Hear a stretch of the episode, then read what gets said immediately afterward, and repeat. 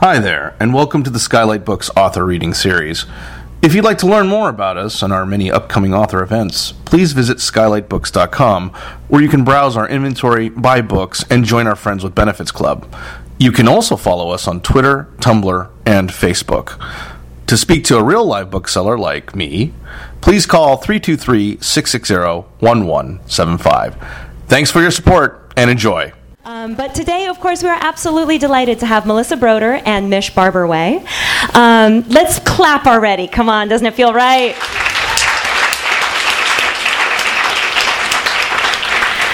Um, Mish Barberway, she fronts a punk band, White Lung, and she's the music editor for Bright Light. Here she is. Look at her cool jacket. Um, it's a magazine devoted to quality content for girls by girls. I was so impressed by it. Um, she's also widely published all sorts of places, Broadly, Vice, all, and other spots also. But I was also particularly impressed that she is featured in Vogue's September issue as a model. Very glamorous. Um, it just, it impressed me, so I just thought I'd tell you about it. Um, but we are here to celebrate primarily Melissa Broder, a local L A writer. Yeah, all right, I know. It's really, really special to have her with us today. And um, I learned something after I read the book. It's so L A. But um, she composed this novel in her car, and she dictated it to Siri. It's so amazing, and I actually think it's like a kind of profoundly groundbreaking process, and um, I don't know anybody else who's doing it like that, and it's like very impressive in an, um, an amazing, unique way. Um, it's a, uh, she has four poetry collections, one essay collection. This is her debut novel. I tried so hard not to say beach read, but I just want to keep saying beach read. It's such a good beach read. Um, spoiler alert, I know, it's so corny, I couldn't help it though. Um, you guys are not the only ones who love this book. The critics have been going absolutely crazy for it. Um, it has been called in the reviews uh, bold, bizarre, addictive, erotic, funny, dark, vicious, tender, sexy, moving, strange, peerless, surreal, feverish, hilarious, mesmerizing, devastating, perfect, propulsive, uncanny, exquisite, romantic, existential, nihilistic, and a delight. Let's please give her a warm round of applause.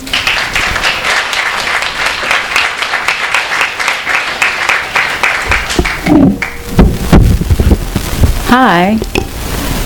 Hi. So I'm gonna I'm gonna read first, and then Mish and I are gonna chat. Um, thanks so much for coming. I was like so scared people wouldn't come. I don't know why. Um, because I have like no self-esteem. Anyway, all right. So, um, okay. So the Pisces. Um, in this book, there is good sex and there is bad sex. Um, you have to get through the bad sex to get to the good sex. Um, so I'm going to read some of the bad sex. Just a scene. Just an amuse-bouche of bad sex. And then if you buy the book, you can get the good sex. All right, said Garrett as I took my last sip of pi- as I took the last sip of my vodka and pineapple juice. This is how I think we should do it. I'm going to go in first. You should wait here. Then in about five minutes or so, you come back and knock on all four of them. I will let you into the one I'm in. All four of what? I asked. The bathroom doors, he said. Wait, I said, I don't understand. Why are we going to the bathroom? To fuck. He laughed, but he looked a little concerned. I've always wanted to fuck in the bathrooms here. Oh, I said, I thought we were like getting a room or something. Oh shit, sorry, no. The fantasy was that we would fuck in the bathroom. Sorry, did I not make that clear? Not exactly. Are you cool with that? He asked. I tried not to look disappointed, but I was. What the hell? Was I not good enough for him to get a room? Did I look like I wanted to fuck in a bathroom? Maybe this was sexier. Maybe this was like an honor, that he thought I would be wild enough. Anybody could fuck in a hotel room. Not everybody could fuck in the lobby bathroom. Okay, I said, I'm game. You'll see, he said, you'll love it. The bathrooms here are super lush. They're like their own little worlds. It'll be fucking hot. I can't wait to make that ass go up and down, he said. I went to the bar and ordered another vodka and pineapple juice. Was this weird or was it okay? I didn't even remember what day it was, and I wondered what most people my age were doing right now. Probably something boring involving children and applesauce. I should consider myself blessed. They would probably be, they would probably kill to be fucking in a bathroom at the Shalimar. There were men and women at the bar engaged in conversations. I didn't know how people could stand it, the regular interactions, conscious dating, trying to pass as normal or interesting. Nobody was that interesting, and certainly no one was normal. So why was everyone wearing a mask? Why wasn't everyone fucking in a bathroom? It turned out that there were three bathroom doors, not four, and they were big, varnished oak with knockers on them, as though you were entering someone's house. I knocked on the first one. "Can I help you?" came a man's voice. "Sorry," I said. I knocked on the next door. Garrett opened it and pulled me in. He had me by the hips and kissed me hard, his tongue in my mouth. It made me feel good, like he wanted me. "Look me in the eyes," I said. He looked into my eyes and unbuttoned my trench coat. She's like, he like told her to like wear lingerie over um, Tinder message, and she was like, "Is this like Fifty Shades? Like, what is this?" But anyway, so she did. Um, so and like she wore a trench coat. Okay, lifting it off my shoulders and dropping it on the ground. Still looking me in the eyes, he hoisted me up by the waist and sat me on the big black marble sink. I was turned on by the action of what he was doing, but not turned on in my vagina yet. Or maybe my vagina was turned on, but I wasn't there yet. Like I was and I wasn't. Part of me was acting and part of me was enjoying it. "Slower," I said, to give myself time to get into it. He teased me over my underpants for a second. Then he put his fingers inside and started fingering me. My lips kept getting caught and rubbing against his fingers in an irritated way. I felt like they were puffing up like balloons. I kept trying to ask him questions. I wanted to hear that he wanted me. "What do you think of the lingerie?" "Hot, baby." "The garters?" "So sexy." I guess he could feel that I wasn't super wet because he got down on his knees in front of the sink where I was spread eagle, pushed the undies to the side, and started to lick my clit. I moaned some more, not altogether fake because I enjoyed hearing myself, but fake in the sense that I knew I was suddenly too self-conscious to be aroused. I slid off the sink and got down on my knees. Then I unzipped his pants and started to suck his dick. His dick was long and skinny. I felt like it could stab me. Usually, I very much enjoy dick sucking, and I'm pretty intuitive at it. I like to lick it first and tease it, really prepare the dick before I suck. But he was impatient. He grabbed the back of my hair and pushed my head closer to his body, as I've seen people do in porn. I gagged a little on his dick, pulled back, then continued, my mouth super wet. He moaned, and it was hot. Just hearing the moan come up from the depth of his belly, looking up and seeing that jaw I liked made me feel wetter. My juices stung my irritated labia. He grabbed the back of my hair and pushed his dick into the back of my throat again, then palmed my forehead away. "Get up here," he said. My bra and underwear were still on when he hoisted me by the waist back up onto the sink. Then he ripped open a condom wrapper with his teeth and fumbled to put it on. He pulled off my underwear and spread my legs. I gasped when he put his cock in and began to thrust. It felt good, but also too much, like he was hitting a wall in the back of my vagina. Like a muscle ache. My thighs were chafing on the counter. My back banged against the faucet, and I kept getting caught on the sink bowl. Next, with his dick still inside me, pants around his ankles, he lifted me up and turned around, carrying me back down to the floor. My back was on the trench coat. He thrust a few times in a missionary-type position, then commanded me to turn over. I flipped over onto my hands and knees, and he began fucking me doggy style. I could feel his dick up by my belly button. It hurt every time he thrust, and now I just wanted for him to come, for it to be over. As hip as the hotel was, the music was terrible. Someone had chosen a range of sad eighties and nineties classic rock ballads. Peter Gabriel's Salisbury Hill, Eric Clapton, Tears in Heaven. I was fucking on a bathroom floor to Tears in Heaven. Sorry, but no. What did it even mean to be alive? I started laughing. "Rub your clit," he commanded. I obeyed. I could feel him spread my ass, my cheeks wider and begin to rub my asshole. He spit on his finger, then put it in. I could feel it. It felt like I had to shit, like there was something in there that needed to come out. I fucked him harder, trying to make him come already. Every moan I gave was out of pain. I wanted to fuck his finger out of me, but he put a second one in, then a third. I could tell he was trying to stretch my asshole. He pulled his dick out of my vagina. I felt it bang against my cheeks, then my asshole. He pushed a few times. I felt a searing pain, like a giant hemorrhoid was trying to make its way inside me. I turned around and looked at him. I was sweating. "Is it in?" I asked. "Wait a minute," he said. He pushed some more. I felt his dick get softer and collapse a little. I imagined it forming a U shape and going right back into him. I imagined him fucking his own belly button. "No," he said, "it's too tight. I'm just gonna fuck your pussy." That was fine with me. He fucked me for maybe a minute or two, then came. I wondered how he could come so quickly when he wasn't even totally hard. "Sorry, baby, want me to eat you some more?" he asked. I looked at the trench coat on the floor. It was covered in dirt and also a blob of semen. The strap of my new bra had ripped by the cup and frayed. "No, that's okay," I said. "That was really great, really hot." He tapped me on the ass. "You're hot," he said, "but we should get going so we don't get caught." "Yeah, as much as I would like to sit here on the bathroom floor with you all night." I was playing it cool. Look how chill I was. But I felt angry and sad. This wasn't what I was in it for. I mean, it was something at least, not just ordinary hollow life. It was a stab at the nothingness. But I had wanted him to really fall for me, obsess about me. Had I been used? Could you be used if you were also using the other person? Did the one who came automatically become the user? Or was the one who was less attached automatically the user? I tried not to cry as I put on the trench. I felt embarrassed that it was so fucked up, and I didn't want him to see it, even though it was him who had fucked it up. I wanted to seem untouchable. "Go out first," he said, "so we don't make it obvious. I'll maybe wait a minute or two." "Okay," I said. I saw that he had a tote bag with him and a package inside had fallen on the floor. The package said R. Garrett Campbell. I wondered what the R stood for. How creative could he be with his dumb dick flopping around in a first initial? He's a graphic designer. Like M T V and JetBlue and stuff. I went over to the bar and ordered a club soda, then applied lipstick. I wanted to look hot for him, collected. I sipped the cold soda through a little straw and pretended to be engaged in my phone so that when he approached the bar I would seem disinterested. Five minutes passed and he didn't appear. He was really playing it safe. Then ten minutes passed. "You okay in there?" I texted. "Huh?" he wrote. "Are you going to come out of the bathroom or do you need me to help?" "Oh, sorry, I left. Headed home. That was fun." When I stepped out into the late afternoon heat, I didn't allow myself to feel sad or angry. In a way, I was relieved. If I had come all over his face, then I might have gotten more attached. I would have been disappointed that he didn't even want to say goodnight outside the bathroom.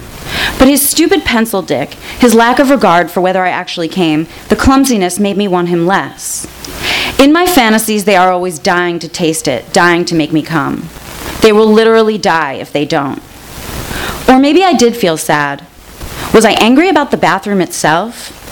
I wanted him to like me in the same way that I wanted him not to have a girlfriend. Or I wanted him to like me more than the girlfriend, to care a little more.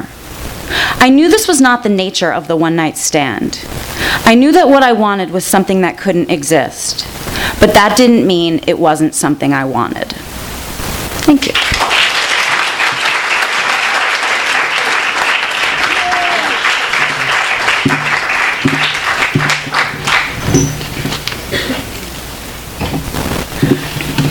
Um, when I first read the book, when Melissa gave it to me a couple months ago, when the she was going from anal to vag, I knew she was going to get a U T I, and she does in the next chapter. You know that's going to happen.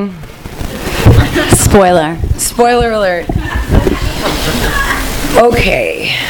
Um, so I kind of want to start talking about Lucy, or do you want to talk about the Pisces, the whole book? Does everyone know what the book's about? Pretty much, yes. We don't have to do that rigmarole. Do you want him? Okay, so like on a narrative level, the book is about a woman named Lucy who goes through a shitty breakup, uh, moves to Venice Beach for the summer, and falls into romantic obsession with a merman whose tail starts below the dick. Um, on a thematic level, the book is um, explores the question of whether you can fill the existential hole with romantic obsession. Yeah. Um, so, all right, let's talk about the uh, the idea, how this first started. Why a merman? How did this all originate? So I've never been like that big into the mer people, um, and um, you know, I was always more of a Pegasus girl, um, not to have sex with, just to like hang out with, um, and um, and actually like romantically, I'm much more into like. Um, Probably like Apollo, the god of the sun, because he's like the kind of twink that would like, you know, like hit it and then not text again, which is great. And like um, maybe like Cerberus, the hound of hell. Um, so, but um, after I finished writing So Sad Today, um, I was living in Venice Beach. I lived there for four years, and I was sitting on the beach, and um, uh, I read this book um, by Giuseppe Tomasi di Lampedusa called The Professor and the Siren, um, that my husband gave me. And um, I um, I started thinking about how much the siren human... I should be talking to you, I guess. No, no. Okay. I started thinking about how much the siren-human relationship really embodies this um, kind of... this this this paradox about, um, you know, why does the love that... Um, why does... Why, the, why is the shorter-lived... the love, or the more unattainable the love, um, the more intoxicating and the, it is. And um, so, and the books, and I was like, but why is it always a merman and uh, a, mer- a mermaid and a man? Why isn't it ever a merman and a woman? And the books sort of started being formed to me, and then, um, but I was like, I can't write a novel. Um, And then I was like, well, what if I just like dictated a couple of paragraphs a day? And so I did. I dictated like three paragraphs a day. And then um, within like nine months, I had the first draft. And then chop, chop, chop, chop. And then like ten rounds of edits. Where I was, where yeah. Where I was like, like very anxious, and also many of you know from So Sad Today I'm like sober and stuff, so I don't have like lots of things to like numb out with. So I was like, I was like, I like shoplifted lipstick from Sephora like while I was waiting to find out if the book would be published. Like I have very little to act out with. It was it was sad. I was nervous. I didn't know, you know, I didn't know if anyone would want it. It's great. Thanks, but I really didn't know. I read it in. I was addicted to it. I couldn't put it down. Um, and I think I texted you all throughout the whole thing. So excited about it. So let's talk about the idea of limerence. Mm-hmm. This is one of your favorite things, and I think it kind of is your work. So can you explain this? And we'll talk about that a bit, and we'll bat that around. Totally. So does everyone, does anyone know what that means? I'll tell you. Okay, so limerence is... Um, the feeling early on in a relationship, or the feeling perhaps when you have a crush, it's that sort of intoxicating, um, dopamine, delicious um, feeling that um, is associated with new love, or um, the fantasy of someone you've never met but are imagining you're having a relationship with. Um, either of those things.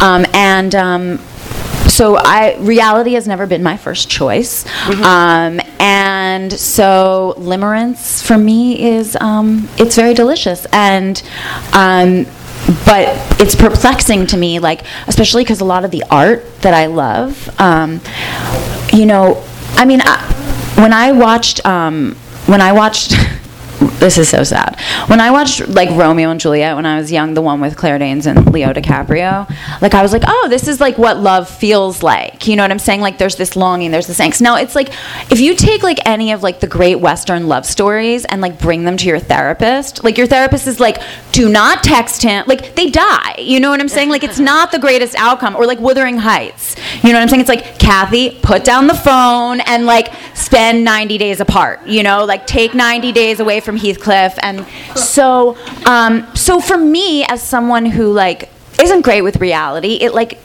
it gets confusing for me as to why um, reality and fan like I mean I know that like most people are able to accept that reality isn't fantasy or fantasy isn't reality, but like I have trouble with that. Well, I feel like the part you just read too, she's doing that. Lucy's doing that in her own head. She doesn't want R. Garrett or whatever. She just wants him to want her. Um, there's another part in the book where I gotta read the quote because I don't get it. Um, It's so excellent. You come to a lot of really great conclusions. So there's this quote in the book uh, where Lucy kind of has this realization after she has to break up with the merman, or she might have to. Um, Perhaps this was what living in the moment was about, an active state of denial about the future. I also felt that somehow Theo just knew that not only would my sister be returning soon, but that I would be leaving. Maybe this is what past men had assumed of me, that I simply knew everything was temporary between us. And I love this because I think the idea, when you fall in love with someone, you're not thinking about the end. You're not thinking about that ninety-nine percent of the chance it's going to end. And so when, when we're I have think- a one-night stand, I'm not thinking about that either. Yeah, no, yeah. But I'm saying when you actually start to totally. fall, like Lu- Lucy and Leo do. And so, all right, so does that mean then that, because it's delusional to think that this isn't going to end. So is love a perpetual state of delusion? Like without that willful ignorance, can that even happen?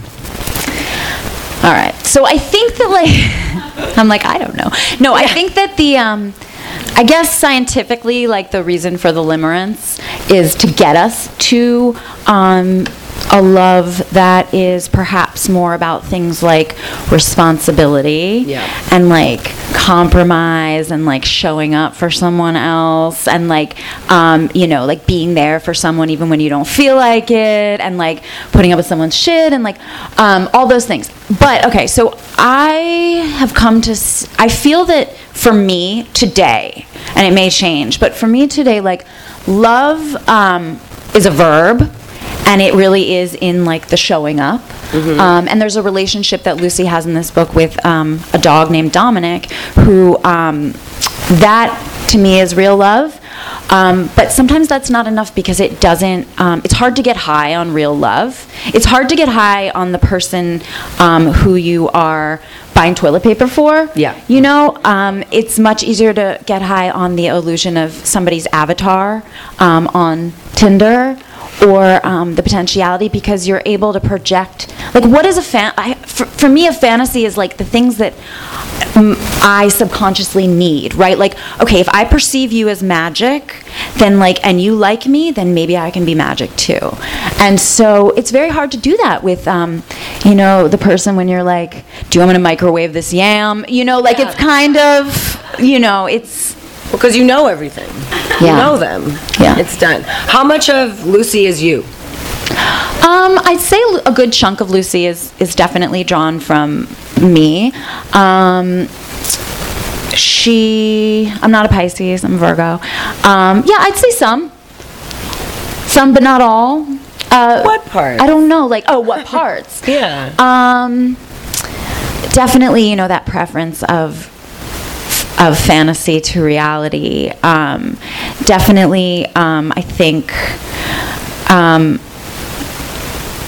her her desire her her desire to sort of she, Lucy has depression. It's so funny because I forget that Lucy has depression. Like people are like Lucy, like how was it writing fiction with depression this time? And I'm like, oh yeah, I forgot. Like I guess everything I write, like the depression is in there, and so I just like forget that yeah. it's in there.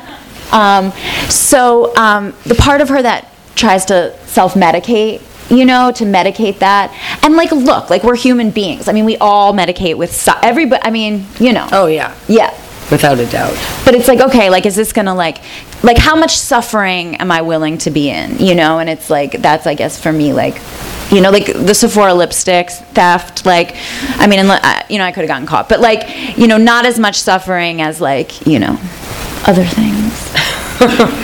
Let's talk about um, all the sex in the book. Okay. Um, which I love, uh, especially the bad sex. So I'm so glad you read the bad sex uh, this time. Was it... Okay, well, full disclosure. Um, I am also executive editor of Penthouse magazine, so I'm all surrounded by sex constantly. And Melissa would do some erotica for me. And... Um, So yeah, I love erotica. And you're fucking excellent at it. You're so good at it. It's not an easy thing to write. So how did you manage to s- seamlessly weave that into the story without it kind of becoming romance novel-y? I don't know. I mean, okay, one thing I did, so there's like, as I said, there's good sex and bad sex, but that's sort of reductive, like in the book, because then there's also, even in the like good sex, like Lucy... Like, I would always be reading erotica, and, like, I'd be on, like, page one twenty-one, and she would come. And I'm like, I wouldn't have come till page one fifty-eight. Like, it takes me way longer than her. And so, um, so I, like, when, even though Lucy's, like, having sex with a merman. Oh, my God. I just broke the chair. Oh. Sorry. Wait, are you okay? Oh, fix the chair. I just kicked it. Go ahead. I just don't want you to fall. Okay. There we go. It'll be an eventful night. Mm-hmm. Um, so, like, even when I'm writing, like, the good sex, um, there's something I have a commitment to, which for me is, like, I guess you could call it a pleasure realism, whereas, like, if I were fucking a merman or, or my greatest fantasy, like, if I were fucking Cerberus or, like, Apollo, like, I'd still be like, okay, listen, it's going to take me, like, forty minutes at least to have an orgasm. Is that okay? Like, before he goes down on me? And then, like, only then can I relax and give myself permission to have an orgasm. And so, um, so Lucy's... like, her own self-consciousness, you know what I'm saying? She's not, like, effortlessly, like, you know, feeling it. Like, there's still, or, like, she does get a urinary tract infection. Or, like, Theo, my merman, um, does doesn't, like, sometimes he has a hard time getting it up, which is, like, not that often. Like, a mythological creature usually is, like, gets it up pretty easily, you know? But, like, sometimes there's issues, like, you know. Well, let's talk about that. How did you decide? Okay, because you cut, you, you, normally with a mermaid, you would assume that the parts are covered like a Ken doll or a yeah. Barbie doll, and you gave Ken a penis, which mm-hmm. is amazing. So how did you decide where you were going to situate and put it and, like, how it would make sense? Like, you did the sash and all that. Let's talk about that, because I think that's really interesting to me. Okay, so, um, so I sort of, so mer, m- mermaid fundamentalists, like, not everybody's going to be down with my, mm-hmm. um, with my mer anatomy, but I designed Theo the way I needed Theo to be, and, like, you know, many people are attracted to people who don't have a penis, myself included, but for me, this particular character, I was like, he has a dick, it's just, yeah, he's going to have a dick. So then I was like, all right, how is this going to work? And I sort of, I worked out his architecture, like, almost before I really, like, I, I, I worked out a lot of stuff in my head, and that was solidified. But um, I did have him wearing, I do have him wearing this, like, cloth at times um, in the ocean, and um, sash undies. Yeah, and, like, my husband, who's my first reader, was like, where did he get the sash? And I'm like, she's talking to a merman, like, they're about to have sex, and you're like, where did he get the sash? Um, And he's like, yeah, it's important. So I was like, I don't know, shipwreck. So I, like, had to put that in the book. Um, you know, he, like, talks about how the sand is very grating, you know. Um, because whatever, because at some juncture, without getting into too many details, he does come on land with her. She sort of schleps him on land.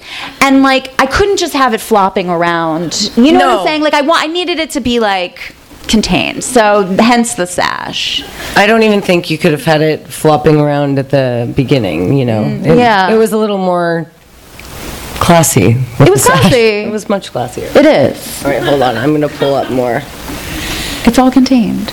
Yeah. So I'll just tell you how Mish and I met really quickly. Oh, God.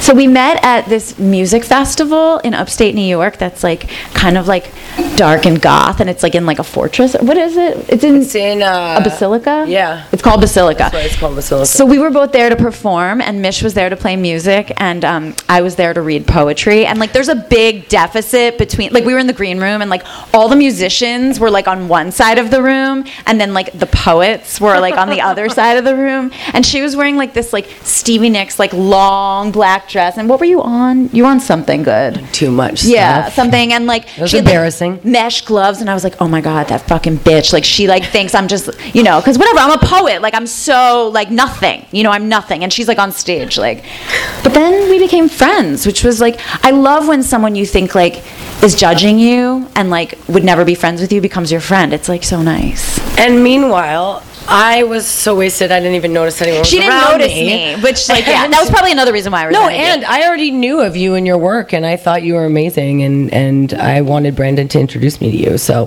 there you go. I didn't know that. Yeah, I've told you that, haven't I? No. Oh, my God. Well, there we go. Not the not the night up. That's what I meant to get. Yeah, I don't know. I mean, I think that, yeah, you and I have a lot in common. It's good that we met. We're kindred spirits. Yes, it's true.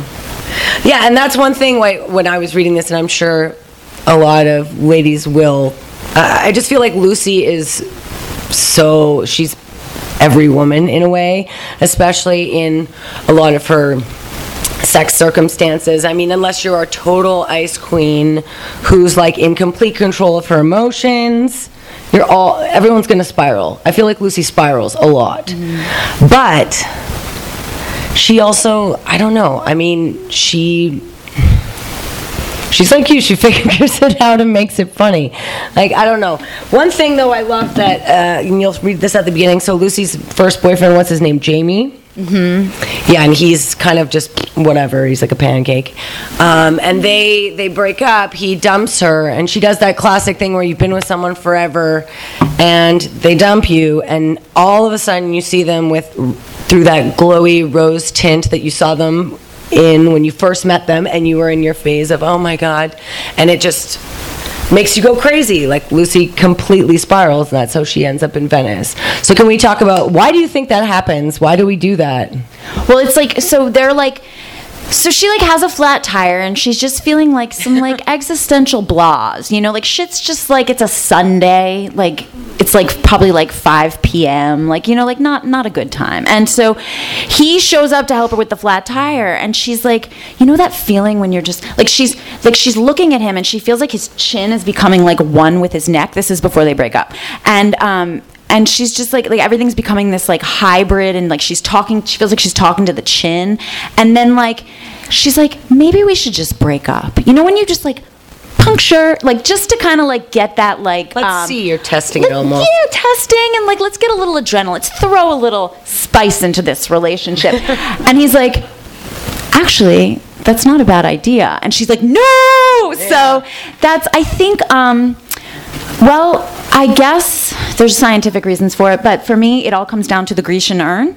So, the, you know, like, um, ode to a Grecian urn. So the, the Grecian urn, it's, it, it was actually an urn before it was a poem, and um, it's um, an urn, and it's on the urn. Um, there is a man chasing a woman, but it doesn't matter. It can be a woman chasing a man. It could be two men. You know, it doesn't, I mean, that's just, the urn happened to be a man chasing a woman. And he's he's chasing her, and he's just about to reach out and touch her shoulder, and she is just about to turn around. And it's kind of like, for me, like that moment, like just before you're about to hook up, you know, when like every, like that's the best fucking moment. And um and it's and they are frozen on that urn like that, like forever, you know, like they are rendered like in that place of just before he touches her, um eternally. And it's like, that's kind of where I want to live. And so Jamie and Lucy have been like, you know, um they their Grecian urn happened long ago, but um but now that they've broken up, um the Grecian urn has sort of been like put, like for her, she's having this vision of um, like who, like that he is, you know, that she and him are the Grecian urn, and like that, um, you know, that he was the greatest thing. But um, because it's just, it's a lot easier, I think, to um, have a fantasy and to, again, like make someone sort of idealize someone as the solution or like the thing that is going to fill that existential hole when you are like not with them.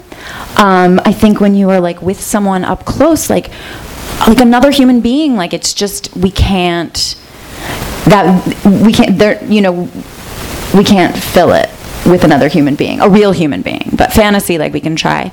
And um, yeah. When you were okay, let's go back. Um, Because you did a bold move when you kind of, you know, you're always doing your poetry, and then you started So Sad Today, and then you did the essay collection. What made you want to do a novel?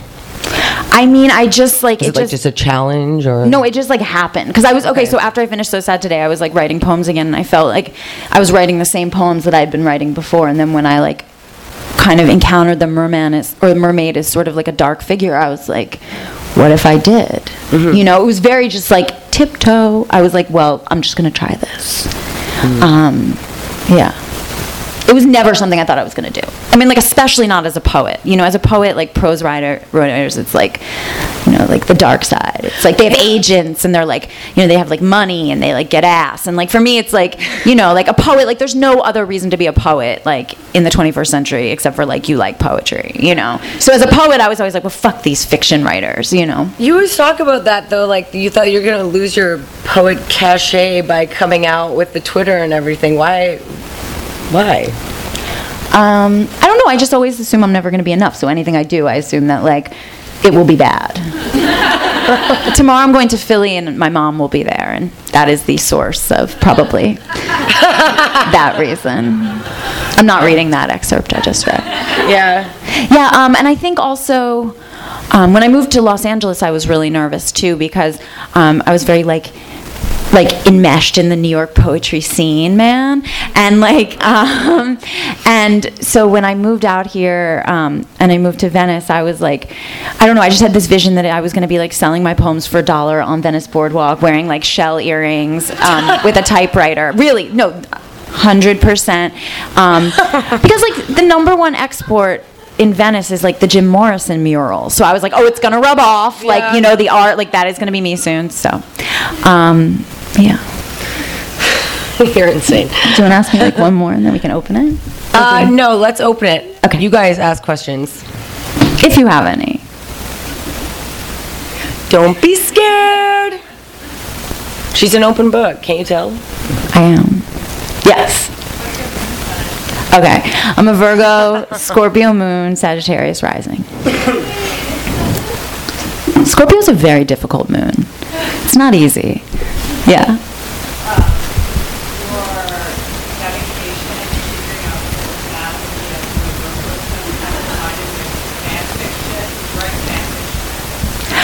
I don't, but I'm actually right now um, writing the movie of So Sad Today. Or not So Sad Today, sorry. Um, the Pisces. Um, So Sad Today, had, there was a project, but it's dead now. Um, but um, uh, the movie, and it feels like writing fanfic, because I'm like revisiting these characters, but from a different... And, I, and I'm staying very true to the story, and I'm staying... Not that you guys care that I'd stay true to it, because you haven't read it yet, but I'm staying true, if you like it, I'm staying true to the story, I'm staying true to the themes, but it's like I have to look at it from a different angle, you know? Um, Uh, like a visual angle, and like so much of my life is like inside my head, and a lot of this book is very internal, so it's very challenging and interesting to try to render it more like external, um, 'cause I don't really like like live in the world, kind of like I do, but it's also like I'm always up here, you know. Mm-hmm. So um so and that's always a challenge for me too, is like, you know, like narrative arc, and like, oh, like things have to happen in a book. I'm like, why? But like a poem, you can just like, you kind of like teach people to live in in the world, and and then you can do whatever you want with that world, you know. But like a poem, I was I was joking the other day, because someone was saying, well, how is different writing about sex in fiction than poetry? And I was like, you know, like Chekhov's gun, I was like, it's Chekhov's undies. Like in poetry, like you don't have to keep track of the undies, but like in in prose, it's like if the undies are there, the undies must come off, you know. And so there's like more sort of ligaments to keep track of.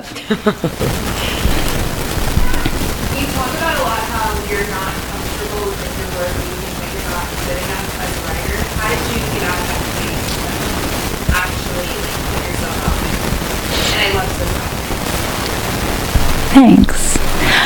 Um, so I have a lot of tricks to dismantle the intense perfectionism I have. And um, because it's kind of the thing, somebody somebody was asking me the other day, like, um, what are your tips for writers? And I was like, well, like a writer writes like a cow makes milk, right? Like you just, like you have to. And I have to write. Um, so, but that being said, like I have a lot of tricks to kind of like thwart my critic. So one was always writing in places where I'm not supposed to be writing. Like New York, always wrote poems on the subway. Moved here, um, couldn't text and drive. Well, I do sometimes, but like wasn't supposed to be texting and driving, so dictated in the car, you know? And because I can talk a lot faster than I can um, type. And so it's like in, when I'm when I'm thinking, um, I can kind of let the words like, Like, I can almost get them down as quickly as I'm thinking, and there's not that time in between to, like, double back and be like, this is bad. You know what I'm saying? Like, for me, the first draft, especially now that I've written two books of prose, and, um, 'cause I was always, like, as a poet, I was always, like... Like why? Like why would you say in two hundred words what you could, or two hundred pages what you could say in two pages? Like what? Why do that? You know? But so like generating that much like bulk was like really kind of scary for me. I was like, how do you do that? You know? Because in poetry it's about pairing it everything away, like obsessive pairing. You know, which I love. Um, and so because you just like tweak and tweak and tweak. And um, but so in so. I, the dictating was sort of like um, a way to dismantle that perfectionist, and I did not allow myself to touch. Like, I'd do my three paragraphs, um, and I, I had to do them. Like, it was like you will do them through, throughout, three paragraphs a day, every day, and then I wouldn't, um, I wouldn't edit it, even if like the names were wrong, half the sentences were wrong. I didn't even look back. I just went. And so my, I'm now writing two more novels this way, using this this method that I've like kind of made for myself, and. The first round of edits is literally me trying to like translate like what Siri said. Like half of it, like I have no idea what's going on. But it's still in a way like faster than sitting down. 'Cause then I have this, like I like sculpting, I don't like making the clay. So it's like the clay part, it's just I'm like, let's vomit the clay and then we get to sculpt, you know? So I think like if you can kind of get your clay out as like fast and painlessly as you can, and then take the time to like take your own sort of temperature on stuff, and because also we need distance from it anyway, you know? It's a really smart technique. And I know as someone who, when I'm writing, like, I'm constantly self-editing. And I think it's, like, it's very smart. Though, isn't it a pain in the ass when you're going back and, like, every sentence is fucked up? Yes. I have, like, these Wait, eight... I would be so frustrated. Yeah, I have, like, eight pages left of this one thing I'm working on. And I've, I haven't touched them in, like, three weeks. Because I'm like, I just can't, like... and I've gotten through, like... two hundred or something, like two hundred something pages, but I'm like, I just can't change. And like this, there's a character called Miriam. It's always, it's changing it to Marion, Marianne. Mm-hmm. What, the other day it was like, it translated something to That's So Raven. Like I have no idea how, but I was like, cool. That's a happy mistake. Yeah. Yeah. And sometimes I really don't even know at all what I was trying to say. And then I just like make something up, you know, which yeah. is cool too. Yeah. I don't get like super Oulipo or like Jackson McClough. Like I don't get very like experimental, you know, like where it's like, you know, like I'll just go with whatever Siri has like. No. No. Like I, I mean, I, like I could, like if I was teaching a poetry workshop, I'd be like, all right, let's do that, you know, but um, I don't really do that, but yeah. There was like one more hand up. I was just going to say, when you were looking back, if there was ever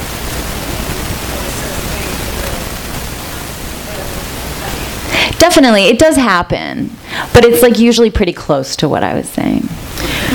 Um, have you ever been caught talking to yourself, dictating? Like, do you do it when you're jogging or just in the car? Yeah, so I, I run and dictate. Um, I walk and dictate. Um, I remember there was like this one night when I was like, I'm a really committed writer because I was in San Francisco. I was going, my sister was living there, and I was going to get takeout, and it was like pouring rain. And I, I'm like, well, I'm not going to dictate in front of her. And I'm like, you have, like, I'm, I'm like Got very it. obsessive. And mm-hmm. so I'm like, you have to do it. Like, you know, you have to do your three paragraphs today. And so mm-hmm. I'm like in the rain, like, like walking around on Polk Street, just like dictating and like the, you know, the pouring rain. And I was like, oh, like, I mean, you're like, it, you're crazy. And you're, you know, you're like, uh, being an artist definitely comes from like maybe some negative self-talk of like not, you know, that you won't be enough if you like don't complete this. But like you're also kind of dedicated to being a writer. Like, good for you. That is, you should be proud of that, yes. Yeah. Um, but yeah, and I don't think I ever really, I don't think I ever got caught because I'm not paying attention. Like, I get so lost in it, you know? Yeah. But it is funny, like, to be, like, out for a run and be like, vagina, you know, or. I'm sure people got some nice little snippets. Yeah. Yeah, that made them Most happy. People are thinking about themselves. Yeah, that's true. And they're on their phones anyways, talking or texting. Yeah. Totally. Fuck the world. Yeah. They're dictating their own story. Do you want to have any more questions for her? No. Yeah.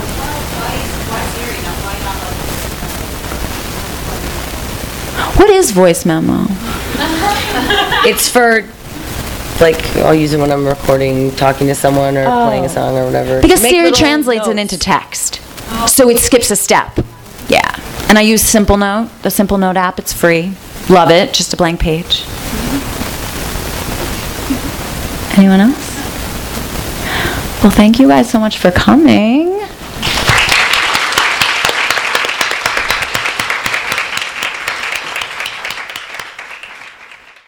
You've been listening to the Skylight Books author reading series.